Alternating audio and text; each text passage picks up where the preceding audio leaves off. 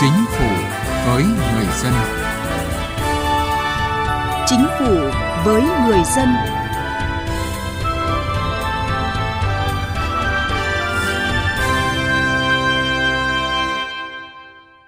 Thưa quý vị, thưa các bạn, để đảm bảo cho công cuộc cải cách hành chính được thành công, đáp ứng được sự hài lòng của người dân và doanh nghiệp, điều quan trọng nhất phải có đội ngũ cán bộ công chức đủ đức đủ tài. Vì vậy, việc lựa chọn bố trí sử dụng cán bộ hợp lý sẽ phát huy hiệu quả hoạt động của hệ thống chính trị, là điều kiện để cán bộ cống hiến phát huy năng lực, đồng thời sẽ góp phần ngăn chặn đẩy lùi sự suy thoái về tư tưởng chính trị, đạo đức, lối sống trong cán bộ.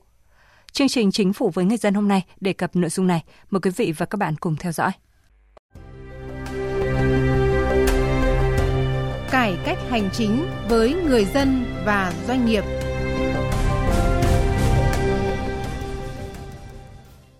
Thưa quý vị, thưa các bạn, thực tế đã cho thấy 10 năm qua, chính phủ các bộ ngành đã đưa ra rất nhiều biện pháp nhằm nâng cao chất lượng đội ngũ cán bộ như định ra tiêu chuẩn cán bộ, công chức, viên chức, xác định vị trí việc làm, các chính sách thi công chức, thi nâng ngạch, chuyển đổi vị trí công tác, luân chuyển, đào tạo, bồi dưỡng. Thế nhưng, hiệu quả hoạt động của cán bộ công chức cần nâng cao hơn nữa, vẫn là kỳ vọng của người dân và doanh nghiệp. Một thực tế được các chuyên gia và người dân chỉ ra đó là đội ngũ cán bộ công chức đông nhưng chưa đủ mạnh, tình trạng vừa thừa vừa thiếu cán bộ công chức xảy ra ở nhiều nơi, sự liên thông giữa các cấp các ngành còn hạn chế. Nhiều cán bộ công chức, nhất là cấp xã phường, chưa thành thạo kỹ năng làm việc, chưa nắm vững quy trình làm việc, thiếu tận tụy khách quan trong giải quyết công việc.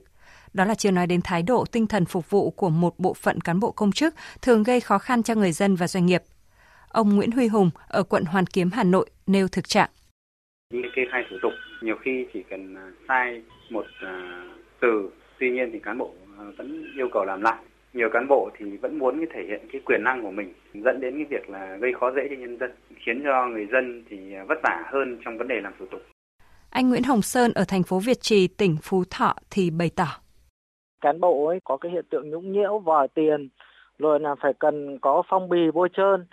lúc đấy thì ờ, họ mới nhiệt tình chỉ dẫn người dân. Thì tôi cũng mong bên cơ quan nhà nước là phải có cái biện pháp nào và cái cách nào giải quyết để cho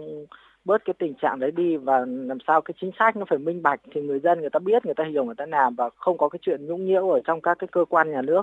trên thực tế vẫn còn một số cán bộ lãnh đạo quản lý trong đó có cán bộ cấp chiến lược thiếu gương mẫu, uy tín thấp, năng lực, phẩm chất chưa ngang tầm nhiệm vụ, quan liêu, xa dân, cá nhân chủ nghĩa, vướng vào tham nhũng, lãng phí tiêu cực, lợi ích nhóm. Không ít cán bộ quản lý doanh nghiệp nhà nước thiếu tu dưỡng rèn luyện, lợi dụng sơ hở trong cơ chế chính sách pháp luật, cố ý làm trái, trục lợi, làm thất thoát vốn tài sản của nhà nước, gây hậu quả nghiêm trọng, bị xử lý kỷ luật đảng và xử lý theo pháp luật. Tình trạng chạy chức, chạy quyền, chạy tuổi, chạy quy hoạch, chạy luân chuyển, chạy bằng cấp, chạy khen thưởng, chạy danh hiệu, chạy tội, trong đó có cả cán bộ cao cấp vẫn còn tồn tại. Ông Lê Văn Ninh ở thành phố Thái Bình, tỉnh Thái Bình nêu ý kiến. Ờ, hiện trạng cho thấy thì có một số các cán bộ được cân nhắc rất nhanh không hiểu đằng sau là có một cái lý do như thế nào dư luận đặt câu hỏi liệu họ có được tương đỡ được uh, bao che không để mà lên được cái vị trí như thế cũng như nhiều người dân khác anh Nguyễn Hữu Hùng ở quận Đống Đa thành phố Hà Nội kỳ vọng thứ nhất là cán bộ là phải gánh vác mọi việc mà muốn làm được việc ấy thì phải có năng lực có hiểu biết. Thứ hai là là phải có tâm có trách nhiệm với nhân dân với mọi người. Đấy là cái tiêu chuẩn của cán bộ. Người dân kỳ vọng những khoảng trống trong công tác cán bộ sẽ được lấp đầy và những hạn chế trong quá trình cải cách tổ chức bộ máy hành chính sẽ được khắc phục, góp phần tiến tới xây dựng một chính phủ kỷ cương, liêm chính, hành động, sáng tạo, hiệu quả.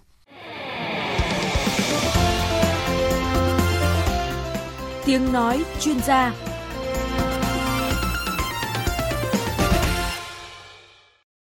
Thưa quý vị, thưa các bạn, chất lượng đội ngũ cán bộ công chức không chỉ ảnh hưởng đến kết quả hoạt động của từng cơ quan nhà nước mà còn ảnh hưởng tới kết quả hoạt động của nền công vụ và hiệu quả quản trị quốc gia. Vì vậy, theo các chuyên gia, nâng cao năng lực trách nhiệm của đội ngũ cán bộ công chức viên chức là giải pháp cần được chính phủ đặc biệt quan tâm trong thời gian tới. Muốn có một chính phủ liêm chính, tức là một chính phủ với đội ngũ cán bộ công chức có phẩm chất liêm khiết và chính trực thì cần phải xây dựng được một bộ máy hành chính trong sạch, có năng lực hành động trong thực tế. Trong bộ máy đó, cán bộ không tham mô, tham nhũng, biết chống lại bệnh quan liêu, lãng phí, không tham quyền cố vị, không lạm dụng quyền hạn để mưu cầu lợi ích riêng hoặc lợi ích cho phe nhóm mình. Phó giáo sư tiến sĩ Nguyễn Hữu Khiển, nguyên Phó Giám đốc Học viện Hành chính Quốc gia cho rằng trách nhiệm với công việc của người cán bộ là yêu cầu quan trọng trong cải cách nền hành chính công. Toàn bộ những cái hoạt động của công chức là phục vụ xã hội, phục vụ dân đấy thế mà xã hội nó có phát triển, có vận hành được tốt là do hiệu quả công việc của công chức thể hiện cái thứ nhất là nghiêm túc với công việc. Cái thứ hai là tính kế hoạch hóa của họ, nó phụ thuộc vào năng lực và cái kinh nghiệm của người ta. Cái thứ ba là cái quan hệ hợp tác, nó có không trong cái cộng đồng công chức. Nâng cao năng lực trình độ và trách nhiệm của đội ngũ cán bộ công chức là yêu cầu quan trọng được đặt ra hiện nay. Theo ông Đinh Văn Minh, vụ trưởng vụ pháp chế thanh tra chính phủ, cần có sự đổi mới, đột phá trong nhiều biện pháp, trong đó có việc tổ chức thi tuyển công chức cán bộ để đánh giá đúng thực chất. Nói cho cùng thì mọi chính sách, chủ trương, mọi cái cơ chế ờ, dù tốt đến đâu chăng nữa thì cái điều quan trọng vẫn là phải do cái quá trình thực hiện À, vì vậy đó cho nên đấy là một trong những cái vấn đề trọng tâm chúng ta hiện nay ấy, thì chúng ta cần phải tạo dựng một cái đội ngũ cán bộ công chức ờ, có năng lực, có trình độ, có phẩm chất để có thể đáp ứng được các cái yêu cầu của nhiệm vụ mới và góp phần xây dựng một cái chính phủ như mong muốn. Thực ra câu chuyện này không phải là đơn giản, không thể làm một sớm một chiều được. Để xây dựng được một đội ngũ công chức như mong muốn vừa có đức có tài thì chúng ta cần phải có những cái giải pháp rất là toàn diện, bao gồm cả giải pháp trước mắt và lâu dài. Một mặt chúng ta cần phải vừa nâng cao cái chất lượng đội ngũ cán bộ công chức hiện có của chúng ta nhưng mặt khác á, thì chúng ta cũng có giải pháp ngay từ cái việc tuyển chọn tuyển dụng vào cái nền công vụ đội ngũ cán bộ công chức. Cần phải xem lại các cái quy trình hai là phải công khai minh bạch hóa cái sự tuyển dụng đó kèm theo đó là cơ chế kiểm tra kiểm soát cái quá trình đó để làm sao thực sự chúng ta chọn những người có trình độ năng lực phẩm chất vào nền công vụ theo các chuyên gia, công khai minh bạch về vị trí việc làm, về trách nhiệm của từng cán bộ công chức là giải pháp tốt để khắc phục những bất cập hiện nay của nền công vụ. Tiến sĩ khoa học Đặng Hùng Võ phân tích. Cái chính tức là do người cung cấp cái dịch vụ công thì nói chung là cái cố gắng để làm hài lòng người dân thì nó chưa cao. Rồi cũng có thể là nóng nảy, có thể là cũng một câu chuyện đó nhưng mà giải quyết mỗi lúc một khác nhau. Hoặc là có thể lần này lên thì nói thiếu cái này, lần sau lên lại thiếu cái khác. Đấy, tất cả những cái tình trạng đó là tình trạng hiện nay vẫn đang còn tồn tại ở rất nhiều nơi tôi thì tôi cho rằng chủ trương của các nước ấy thì họ đưa ra một cái giải pháp. Tất cả những cái dịch vụ công đó chuyển sang khu vực sự nghiệp làm và sẽ biến thành sự nghiệp có thu. Tất nhiên anh làm sai thì anh chịu trách nhiệm trước pháp luật, anh phải bồi thường lại cái thiệt hại do cái sai của anh làm ra. Nếu mà giành mạch như vậy thì tôi cho rằng là hoàn toàn cái dịch vụ mà cho nhân dân thì anh cứ thu phí cho nó đúng, cho nó đủ. Và riêng cái chuyện anh đã thu phí của người ta thì anh phải có trách nhiệm hết sức với người ta. Cái gì mà có thể là cung cấp dịch vụ thu phí của dân rất là phù hợp thì chúng ta chuyển ra ngoài khu vực hành chính. Vấn đề là mỗi một người nhận trách nhiệm gì thì chịu trách nhiệm trước pháp luật về việc đó.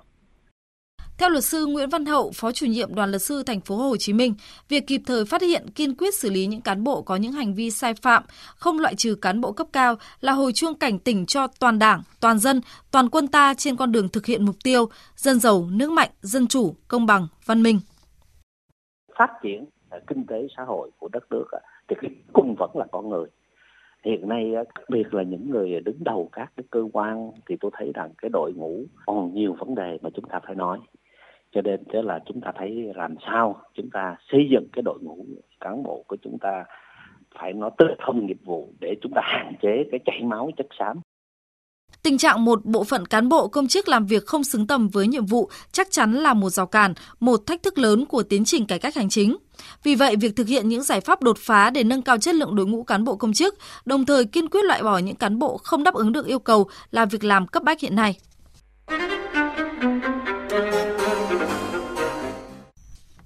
Thưa quý vị và các bạn, luân chuyển cán bộ là một trong những giải pháp nhằm nâng cao hiệu quả hoạt động của cán bộ công chức. Vừa qua, Bộ Chính trị đã ban hành quy định số 65 về luân chuyển cán bộ, trong đó yêu cầu nhiệm vụ gắn với tiêu chuẩn của người được luân chuyển gồm các bước chặt chẽ, yêu cầu thời gian luân chuyển ít nhất là 3 năm của quy định được đánh giá là phù hợp để cán bộ thể hiện năng lực bản lĩnh, nhất là tinh thần dám nghĩ, dám làm, dám đột phá. Phóng viên Đài Tiếng Nói Việt Nam đã phỏng vấn Phó Giáo sư Tiến sĩ Hoàng Ngọc Giao, Viện trưởng Viện Nghiên cứu Chính sách Pháp luật về nội dung này. Mời quý vị và các bạn cùng nghe. Thưa ông, luân chuyển cán bộ có ý nghĩa như thế nào đối với việc nâng cao chất lượng đội ngũ cán bộ? Cái mục đích của cái việc luân chuyển cán bộ đó là nhằm tạo điều kiện để cho những cán bộ nằm trong quy hoạch cọ sát với thực tiễn, thử thách qua thực tiễn, đã trải qua kinh nghiệm thử thách ở các địa phương hoặc là các bộ ngành và sau đó lại trở về uh, những cái vị trí mới uh, nó thể hiện cái nỗ lực mong muốn ờ, của đảng của nhà nước là để thử thách cán bộ và qua đó là lựa chọn được những người cán bộ mà có năng lực và đưa vào các cái vị trí lãnh đạo ở mức độ cao hơn. Thì đấy là cái mục tiêu như vậy. Thế nhưng mà câu hỏi đặt ra là những cán bộ sau khi được luân chuyển đến những chức vụ cao hơn ấy, thì họ có làm tốt hơn không? Họ có bám sát thực tiễn hay không? Thì đây là cái câu chuyện mà cũng chưa được rõ ràng. Vâng, theo quy định 65 thì yêu cầu thời gian luân chuyển ít nhất là 3 năm. 3 năm cũng là quãng thời gian đủ để người được luân chuyển thể hiện khả năng trong công việc cũng như tích lũy kinh nghiệm trong thực tiễn. Ông có bình luận gì về điều này ạ? Có thể nói đấy, cái tư tưởng cục bộ địa phương là vẫn còn rất là nặng. Thế bây giờ một người mà uh, gọi là được luân chuyển về một địa phương nào đó đó làm thế nào để hòa nhập được vào với lại cái gọi là văn hóa lãnh đạo của cái địa phương đó